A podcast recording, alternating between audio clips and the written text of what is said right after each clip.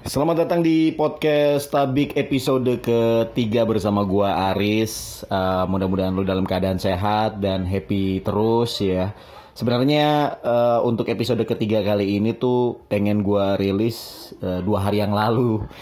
Cuma uh, karena bentrok sama weekend, gue biasanya tuh ngerekam podcastnya tuh di sela-sela aktivitas gue di kantor gitu. Dan suasananya cu cukup kondusif kalau di kantor gue sih kalau buat ngerekam uh, podcast. Cuma karena bentrok weekend gue nggak ke kantor jadi uh, tadinya gue mau putuskan untuk dirilis hari Senin. Cuma kayaknya kelamaan gitu ya. Akhirnya dan karena gue di rumah nggak ngapa-ngapain gue rekam lah di rumah. Jadi mohon maaf kalau seandainya lo mendengar ada suara-suara karena di lingkungan tempat tinggal gue nih pemukiman padat penduduk jadi banyak anak-anak kecil lah. Motor lewat tukang bakso ada pengumuman orang meninggal di musola macam-macam macam-macam ini podcast episode ketiga jadi uh, mungkin akan banyak improve ke depannya. Jadi makanya gue butuh banget uh, masukan atau uh, kritik dari lo. Lo bisa sampaikan langsung lewat Instagram gue di @karismawbw bisa follow nanti gue follow back ya. Gue nggak sombong ke orangnya ya. Tenang aja kita follow followan atau lewat email juga boleh ya di podcast.tabik at gmail.com baiklah mari kita mulai untuk podcast Tabik episode ketiga.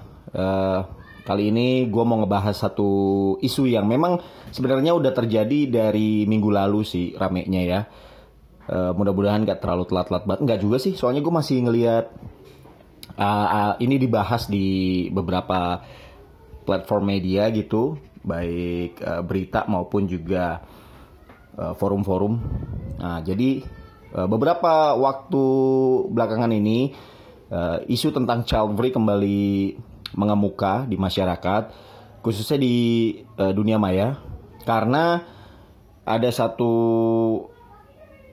uh, trigger nih yang menyebabkan kenapa isu child free ini jadi mengemuka. Ceritanya tuh ada seorang youtuber namanya Gita Safitri, dia uh, beropini tentang pilihan pernikahannya bersama sang suami uh, untuk menjalani pernikahan child free seperti itu ya. Dan uh, dia eh, posting di Instagramnya di akun Instagramnya @gitasaf. Uh, gue nggak tahu juga sih yang diposting tuh apa. Nah jadi ceritanya nih gue pengen ngangkat ini karena gue ketrigger sama postingannya uh, Vice Indonesia tentang child free.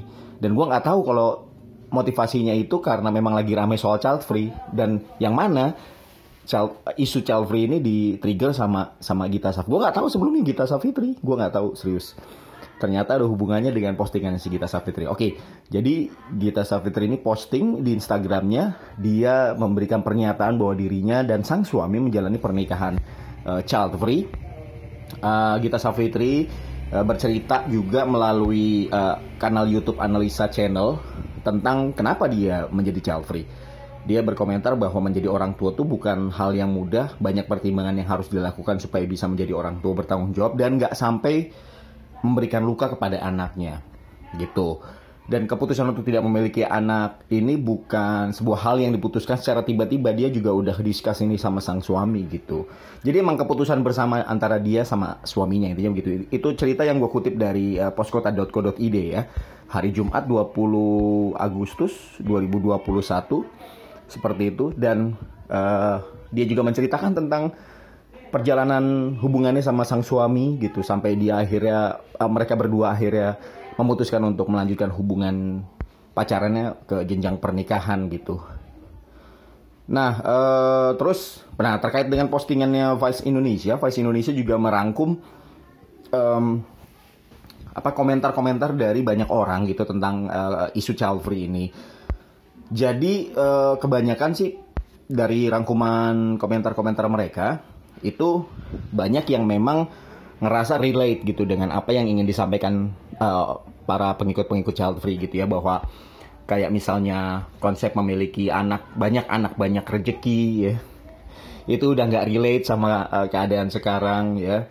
Yang mana gue setuju sih beneran konsep banyak anak banyak rezeki itu setahu gue ya, setahu gue itu dipakai zaman dulu sebagai politik agraria. Jadi semakin banyak orangnya akan semakin mudah pembagian kerjanya gitu. Jadi nggak nggak nggak nggak repot gitu ya.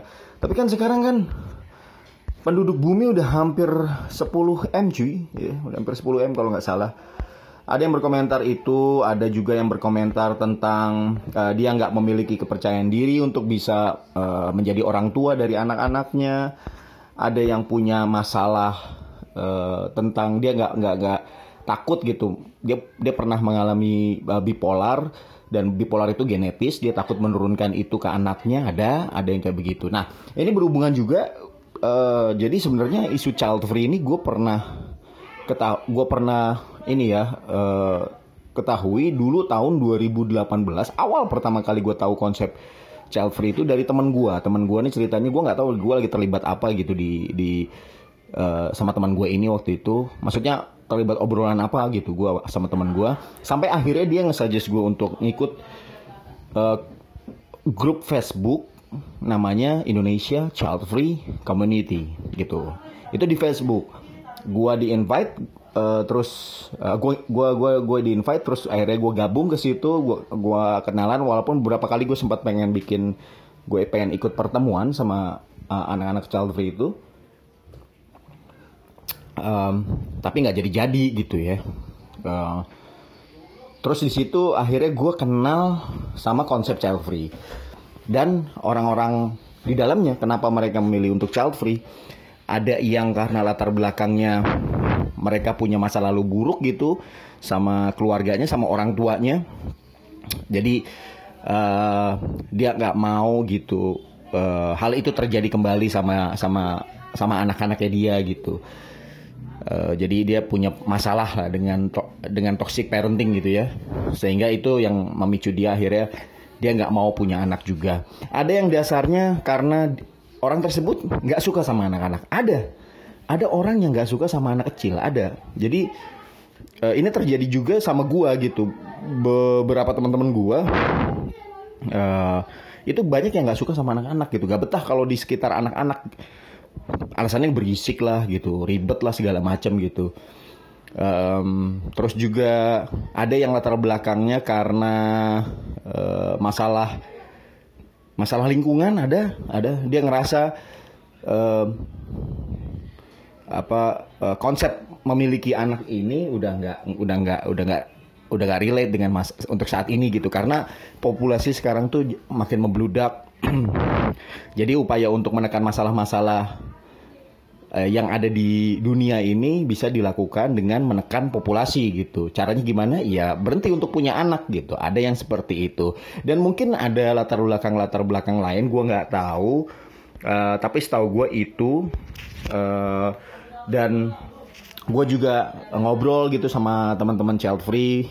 Maksudnya nggak secara langsung ya. Mereka kadang-kadang suka ada suka ada pembahasan-pembahasan gitu dari ada yang posting misalnya memes tentang tentang child free terus jadi pembahasan ada yang posting tentang uh, apa ya misalnya capturean WhatsApp gitu dia sama temennya temennya ini punya anak banyak terus uh, punya masalah ekonomi minjem duit sama doi yang child free gitu. Jadi isu itu sangat sensitif buat dia. Diposting jadi pembahasan di grup.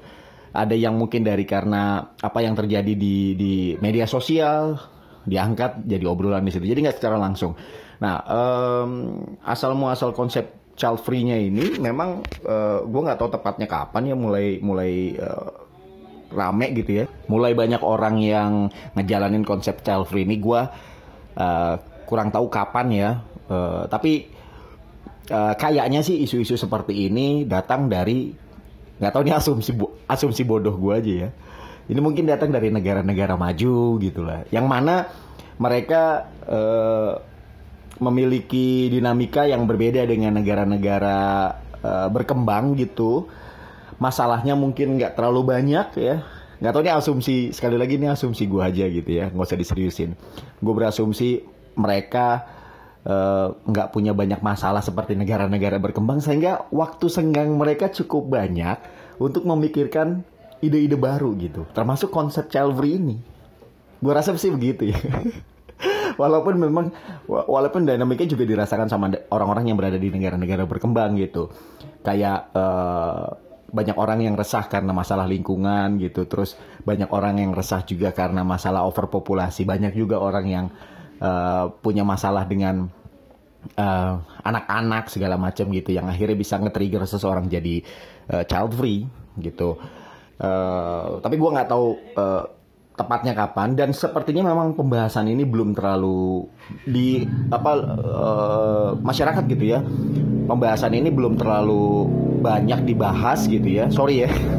Seperti gue bilang tadi, gue lagi di rumah gue jadi ya gitulah backsoundnya lingkungan uh, sekitar ya. Ada yang naik motor segala macem. Oke okay, balik lagi. Jadi um, belum ada yang mungkin ngebahas ini lebih dalam atau mungkin juga gue nggak tahu ya. Ada mungkin di lingkaran teman-teman child free udah ada yang ngebahas tentang sejarahnya child free itu kayak apa gitu ya. Atau mungkin ini terhubung dengan Eh, konsep-konsep lama gitu kayak misalnya karena gue ngeliat ada kaitannya juga dengan feminisme walaupun memang ada yang menganggap bahwa child free itu jauh dari uh, ideologi feminisme. Um, terus juga uh, mungkin juga ada hubungannya dengan dengan anak-anak aktivis-aktivis lingkungan gue nggak ngerti ya. Mungkin bisa jadi dari situ gitu jadi sub ide baru gitu dari ide besar yang yang sebelumnya mungkin udah udah lama dibahas sama banyak orang Oke, okay, uh, eh, berikut ini adalah uh, respon gua terhadap uh, child free. Jadi kan gara-gara ada post yang uh, klaim dia child free gitu ya, ngejalanin pernikahan child free di media sosial terus rame banyak yang pro eh banyak yang kontra kayaknya sih lebih banyak yang kontra walaupun nggak sedikit juga banyak yang ngedukung gitu. Gua nggak tahu latar belakang dukungannya apa. Uh, intinya terjadi uh, perdebatan di situ ya. Uh, terjadi sebuah dialog gitu uh, di di lingkar di masyarakat tentang child free itu. Ada yang bilang uh, wah sesat tuh. Ada yang bilang kok sesat sih? Itu kan hak dia. Pengen punya anak gitu. Ada yang bilang haram segala macem gitu ya. Pro dan kontra itu pasti ada gitu tapi uh, kalau menurut gue isu child free ini penting buat ngasih perbedaan. Karena ketika ada yang beda nih, biasanya dialog tuh bakalan terjadi dan awareness orang terhadap sesuatu atau hal-hal lain itu muncul karena adanya dialog tersebut gitu. Makanya stigma-stigma uh, buruk orang yang memilih untuk nggak memiliki keturunan itu mendingan dihilangin deh, mendingan dihilangin deh. Kenapa sih masih ada orang yang uh, mikirnya Ih, lu salah tau nggak pengen punya keturunan. Aneh banget lu. Nggak pengen punya anak yang lain nikah biar punya keturunan biar punya anak lu malah nggak pengen punya keturunan. Banyak orang yang pengen punya keturunan sampai ke dukun. Eh sampai terapi ini terapi itu minum obat ini minum obat itu lu malah pengen gak punya anak lu aneh banget deh gitu. Nah stigma stigma yang kayak begitu justru menurut gue ngehambat dialog itu untuk terjadi gitu. Udah sih memiliki anak itu kan hak orang. Jadi hak orang juga dong untuk nggak pengen punya anak. Iya kan? Kalau kita ngasih kebebasan orang untuk uh, nggak memiliki anak maka kebebasan orang itu juga gitu loh untuk nggak mau memiliki anak itu hak. Udah biarin aja maksud gue pilihan itu ada di area privat tiap pasangan gitu. Jadi uh, ini bukan tentang ini bukan tentang uh, sebenarnya ini lebih kepada pilihan aja sih pilihan orang. Kita nggak usah ngeributin pilihan orang preferensi orang kan beda-beda. Ya kan? Ngapain kita ngeributin hal seperti itu gitu loh? Bahkan gue mungkin berpikirnya ngapain sih ngeributin uh, hak orang pengen begini pengen begitu? Ya, udah biarin aja itu pilihan dia gitu loh. Uh, eh, gue lebih uh, setuju isu ini nge-trigger kita atau ngasih awareness buat kita untuk untuk uh, hal lain gitu yang lebih urgent. Misalnya misalnya isu pemenuhan hak-hak atas pendidikan kesehatan fisik atau psikologis anak. Itu kan juga masih banyak masalahnya gitu. Apalagi terkait isu mental health ya gue sering nemuin banget. Gue sering nemuin banget terkait dengan mental health anak-anak gitu. Banyak banget. Karena orang tua kadang-kadang suka skip. Orang-orang di sekitar juga kadang-kadang suka skip gitu. Karena menganggap gangguan mental pada anak itu sering dianggap ya uh, muncul dari diri sendiri, maksudnya muncul dari si anaknya gitu. Padahal lingkungan tuh berperan besar juga loh buat buat uh, terganggunya mental seorang anak gitu. Uh, anak juga sering jadi objek pemenuhan obsesi orang tuanya gitu. Gue sering nemuin kasus kayak begitu. Ini kan gue gue kan tinggal sekali lagi gue tinggal di pemukiman padat ya banyak anak-anak kecil gitu gue tuh sering banget tuh ngelihat ada anak nakal gitu orang tuanya komplain cerita gitu ke tetangganya ke ibu-ibu yang lain gitu. Ada bapak-bapak gitu misalnya ngumpul cerita anaknya bandel gitu. Susah dia mah dibilangin gitu ya kan. Capek saya ngebilangin mah dasar anaknya aja yang bandel gitu. Lah jangan-jangan kalau dalam hati gue tapi gue nggak berani intervensi dong ngobrolan itu karena mereka bawa bapak gue kan nggak ya kan. Mereka kan ibu-ibu gue juga bukan ibu-ibu. Jadi gue cuman komentarnya dalam hati lah jangan-jangan yang salah uh, bukan anaknya tapi yang salah adalah cara lu nyampein sesuatu ke anak lu gitu makanya anak lu uh, nakal gitu bisa jadi juga anak nakal itu penyebabnya karena nggak terpenuhinya hak-hak dia gitu sebagai anak banyak kan kejadiannya. Ini anak misalnya dipaksa sama orang tuanya untuk jadi seperti yang diinginkan sama orang tuanya. Anaknya nggak mampu dianggap gagal. Begitu anaknya butuh apresiasi terhadap sesuatu yang menurut dia senangi gitu ya. Nggak dapat. Orang tuanya nggak ngasih apresiasi. Karena mungkin orang tuanya berpikir bukan itu yang diinginkan sama orang tuanya. Akhirnya anaknya ngerasa insecure di lingkungan keluarganya sendiri. Dia keluar, dia nyari rasa aman dari teman-temannya, rasa aman dari orang lain gitu terus terjadi masalah begitu anaknya kesandung masalah dianggapnya nakal ini kan uh, pemahaman yang sering uh, maksudnya uh, fenomena yang sering terjadi gitu karena ketidakpahaman gitu tentang gue pikir sih karena ketidakpahaman tentang uh, masalah isu uh, mental health pada anak ini ya gitu ya gangguan mental pada anak ini. Uh, terus kasus kekerasan uh, seksual pada anak juga masih cukup tinggi ya. Uh, kemarin tuh gue gue dapet uh, catatan dari YLBHI tentang uh, Hari Anak ya jadi mereka mengeluarkan data gitu tentang uh, kekerasan seksual pada anak jadi masih terjadi masih cukup tinggi gitu bentar-bentar um, gue cari dulu ya Hmm. Uh, ke LBHI kekerasan pada anak hari anak nasional. Wait. Nah, ini dia nih, ini datanya ya. Jadi uh, bicara tentang kekerasan seksual pada anak ya Lembaga Bantuan Hukum ini gue kutip dari tempo.co uh, Jumat 23 Juli 2021 yang menemukan YLBHI Lembaga Bantuan Hukum Jakarta menemukan fakta bahwa anak masih belum terlindungi haknya sebagai kelompok minoritas dan rentan mengalami kekerasan. Hal tersebut terlihat dari data LBH Jakarta yakni dalam kurun waktu satu tahun terakhir, terhitung sejak Januari 2020 hingga Juni 2021. LBH Jakarta menerima sebanyak 18 pengaduan kasus yang melibatkan 27 orang anak, baik anak sebagai korban maupun anak berkonflik dengan hukum. Ya, jadi dari data yang diperoleh LBH, ada 37% dari 27 anak yang menjadi korban kekerasan seksual. Nah, kasus kekerasan seksual terhadap anak ini menjadi urutan nomor satu terbanyak dari pengaduan kasus anak lainnya yang diterima oleh LBH Jakarta sejak Januari 2020 hingga Juni 2020. 21 gitu. Selanjutnya LBH Jakarta menilai alasan anak tidak menceritakan kasusnya kepada orang tua ter, orang terdekat maksudnya orang tuanya gitu ya. Dikarenakan merasa takut e, jiwanya terancam kalau melaporkan kasusnya. Mereka juga ngerasa malu ya kalau menceritakan peristiwa kekerasan seksual ini. Uh, sistem pengaduan dan pelayanan yang aman dan proaktif dari negara seharusnya bisa memecahkan persoalan ini, begitu kata LBH ya. Persyaratan formalitas yang begitu sulit yang seharusnya dikesampingkan seperti itu jadi um, ini bisa jadi trigger untuk orang uh, memahami masalah-masalah yang dialami oleh uh, anak-anak. Kenapa sih orang itu jadi child free? Karena dia ngelihat mungkin masalah-masalah pada anak.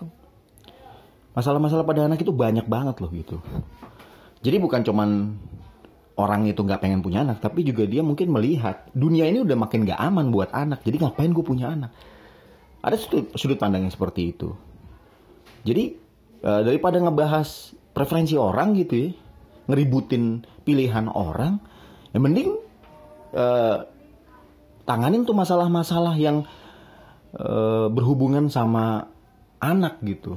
Banyak banget kan, lingkungan kita udah semakin gak aman sama anak. Nah kemarin juga gue dapat uh, artikel yang menyebutkan pengaruh uh, tentang uh, kualitas udara terhadap mental anak. Nah ini menarik juga nih, pengaruh kualitas udara mental anak terhadap mental anak. Bentar, bentar, bentar. Nah, nah ini jadi ada penelitian dari uh, wait, wait, bentar. Dari seorang psikologi klinis ya, mahasiswa pasca sarjana psikologi klinis di uh, Universitas Duke. Uh, namanya Aaron Rubin. Jadi dia bilang bahwa polutan udara luar biasa uh, itu bisa menjadi penyumbang yang signifikan terhadap beban global penyakit kejiwaan.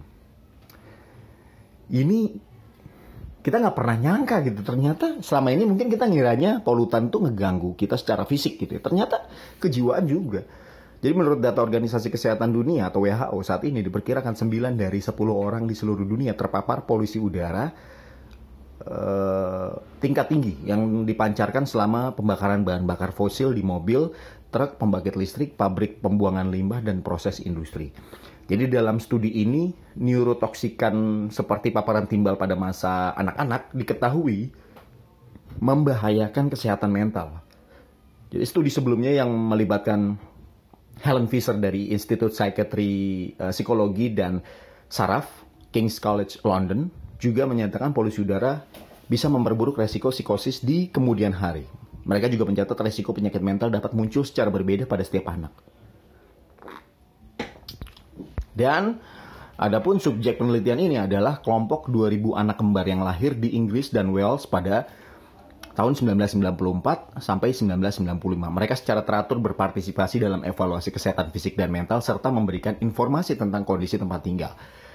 Kemudian, peneliti mengukur keterpaparan terhadap polutan udara, terutama nitrogen oksida. NOx gitu ya. Polutan gas yang diatur dan materi partikular halus PM2.5. Polutan aerosol yang diatur dengan partikel tersuspensi berdiameter di bawah 2,5 mikron. Kemudian peneliti memodelkan kualitas udara di sekitar rumah responden pada usia 10 sampai 18 tahun. Usia ada 10 dan 18 tahun menggunakan model dispersi udara berkualitas tinggi dan data yang disediakan oleh uh, inventarisasi emisi atmosfer nasional Inggris serta uh, inventaris emisi lalu lintas jalan raya Inggris dari Imperial College. Nah, hasilnya apa? Hasilnya 22% dari responden memiliki paparan uh, NOx, nitrogen oksida tadi ya, yang melebihi pedoman WHO dan 84% memiliki paparan uh, materi partikular halus atau PM2.5 tadi. Tim peneliti yang berbasis di Duke and Kings uh, juga menilai bahwa kesehatan mental peserta pada usia 18 tahun, gejala yang diteliti seperti ketergantungan pada alkohol, ganja atau tembakau, terus gangguan uh, ADHD ya, attention deficit hyperactivity disorder, depresi berat, kemudian gangguan kecemasan umum, gangguan stres pasca trauma, post traumatic stress syndrome, PTSD, gangguan makan, gejala gangguan pikiran yang berkaitan dengan psikosis ya. Dan peneliti menghitung faktor psikopatologi atau faktor P untuk menentukan skala gangguan mental tersebut. Jadi katanya nih, kata si uh, penelitinya si Ruben ini, uh, semakin tinggi skor faktor uh, psikopatologinya, ya semakin besar jumlah dan tingkat keparahan gejala kejiwaan yang teridentifikasi. Serem ya, serem banget loh ini. menurut gue sih serem banget asli efek populasi udara pada kesehatan mental diamati di seluruh subdomain psikopatologi ini dan paling banyak ditemukan gejala gangguan pikiran pada subjek penelitian.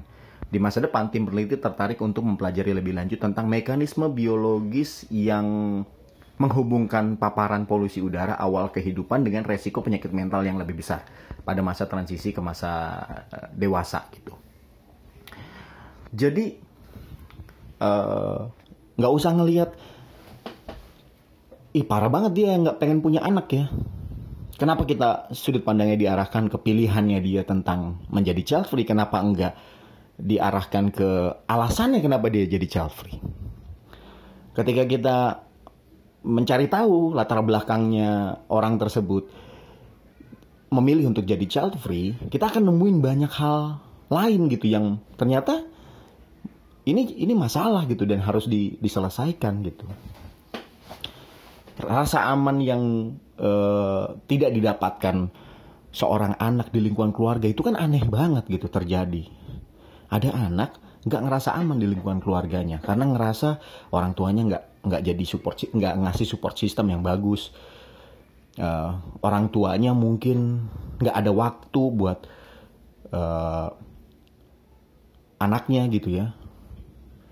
Apalagi anak-anak yang masih kecil-kecil gitu ya usia berapa sih kalau anak kecil tuh anak-anak gue gue suka susah ngebedain usia anak tuh berapa ya maksudnya kalau diliatin ini anak usia berapa? Gitu gue nggak tahu tuh umur berapa nih. Gue ngira-ngira satu tahun kali ya dua tahun kali ya gitu. Gue nggak tahu tepatnya berapa. Ya anak-anak usia uh, balita lah misalnya lah katakanlah ya. Uh, mereka udah ngerti peran ayah dan ibu gitu. Mereka udah ngerti uh, orang tua. Nah mereka uh, instingnya kan cuma main gitu. Gue sering juga sedih gitu ngeliat ada orang tua anaknya ngajak main tapi orang tuanya kan terlalu sibuk ya sama urusannya. Sehingga dia cari shortcut aja tuh cari gampangnya aja. Dia kasih HP dan ternyata itu juga udah banyak penelitian lu cari sendiri aja deh ya. Dampak buruk uh, handphone paparan handphone terlalu tinggi pada anak itu nggak bagus gitu ya. Terus anaknya uh, dikasih dikasih jajan dikasih makanan-makanan yang nggak sehat biar anaknya diem segala macem gitu. Itu juga nggak bagus gitu. Jadi kadang-kadang uh, eh, gue kayaknya ngelihat banyak banget orang yang punya anak sekedar sekedar ngikutin uh, ya udah nikah masih nggak punya anak gitu loh. Tanpa memikirkan uh, lu punya anak kan harus harus dipikirin tuh segala macamnya pendidikannya kesehatan fisik mentalnya segala macam gitu. Bukan sesuatu yang mudah. Jadi makanya nggak heran kalau ada orang yang ngerasa gue belum siap untuk uh, punya anak gitu. Emang gampang punya anak susah. Kemarin tuh ada ada ada temen gue uh, anaknya udah empat. Terus dia uh, ini jadi beat stand up gue sih sebenarnya. Terus dia murung gitu kan ditanya ditanya sama temennya gitu. Lu kenapa sih bro? Pusing banget kayaknya gitu. Iya bini gue hamil lagi. Lah terus gue nyeletuk kan lah orang istri hamil lagi kan mestinya disyukuri gitu itu kan rezeki gitu segala macam. Ya gue bilang begitulah. Oh buka, iya bro soalnya ya udah udah lima gue empat aja udah capek banget gue ngurusinnya gitu ya. Lagi lo udah tahu anak banyak punya anak empat ngapain nambah lagi? Nggak sengaja bro. Nggak sengaja lagi ya jawabannya. Kok bisa sih nggak sengaja gitu loh? Ini kan masalah anak. Ini anak kalau lahir ya lahir di bumi ya kan? Dia bakal dia harus diurusin loh diurusin pendidikannya. Dan dia juga akan ngasih dampak juga buat lingkungannya ya kan kok bisa lu punya anak cuman gara-gara masalah nggak sengaja sengaja nggak sengaja sih? Ngehe deh. Asli udah. Banyak tuh yang begitu tuh. Banyak asli. Kalau orang nggak sengaja karena misalnya misi bak mandi gitu kan terus tumpah nggak sengaja mati apa kelupaan gitu ya kelupaan. Bukan nggak sengaja ya lupa gitu. Kasusnya dia lupa juga tuh lupa ngangkat ya uh, lupa. Emang lu lagi ngisi air gitu ya kan? Lupa kepenuhan. Ada juga nih di tempat tinggal gue. Ini juga jadi beat stand up gue sih. Ini ada ada orang tua nih uh, tetangga gue. Anaknya tuh tujuh sekarang udah pada gede-gede sih. Tapi dulu gue ngeliat dia tuh gila anaknya banyak banget gitu. Tetangga-tetangga kanan kiri anaknya cuma dua gitu. Tiga aja menurut gue tuh udah banyak banget loh asli. Dia punya anak sampai tujuh. Motifnya itu yang bikin aneh menurut gue karena ini orang tua pengen punya anak banyak karena pengen punya anak perempuan. Nah sialnya kok sial aja sih? Maksud maksud gue sayangnya kok sialnya sih? Parbat luris maksudnya sayangnya dia baru dikasih anak perempuan tuh pas anak terakhir anak ketujuh. Gitu. Gue ngebayangin nih orang kayak ikutan lotre cuy. Kayak kayak ikutan undian gagal coba lagi gagal coba lagi gagal coba lagi. Aneh banget. Nah kadang-kadang uh, hal itu tuh yang yang menyebabkan jadi semakin buruk gitu uh, kondisi anak. Uh, karena ketidakpedulian gitu banyak orang terhadap konsekuensi menjadi orang tua, konsekuensi memiliki seorang anak. Dengan adanya child free ini, gua ngeliat, gua gua melihatnya sebagai sebuah isu yang uh, istilahnya ngedobrak uh, zona nyaman kita gitu tentang konsep memiliki anak. Sehingga awarenessnya adalah ke masalah-masalah lain Eh, yang berhubungan sama anak. Ya, itu dia tadi masalah pemenuhan hak-hak anak gitu ya, masalah uh, lingkungan ramah anak segala macam, um, kekerasan seksual dan lain-lain.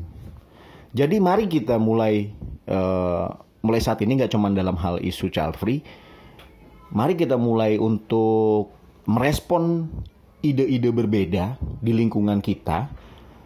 Uh, dengan cara yang lebih sehat gitu nggak dengan stigma nggak dengan judging menuduh orang itu haram lah sesat lah aneh lah segala macam gitu. Tapi mari kita geser sudut pandangnya untuk memahami hal-hal lain gitu yang mungkin bisa berangkat dari alasan kenapa orang tersebut memiliki ide atau konsep tadi gitu ya.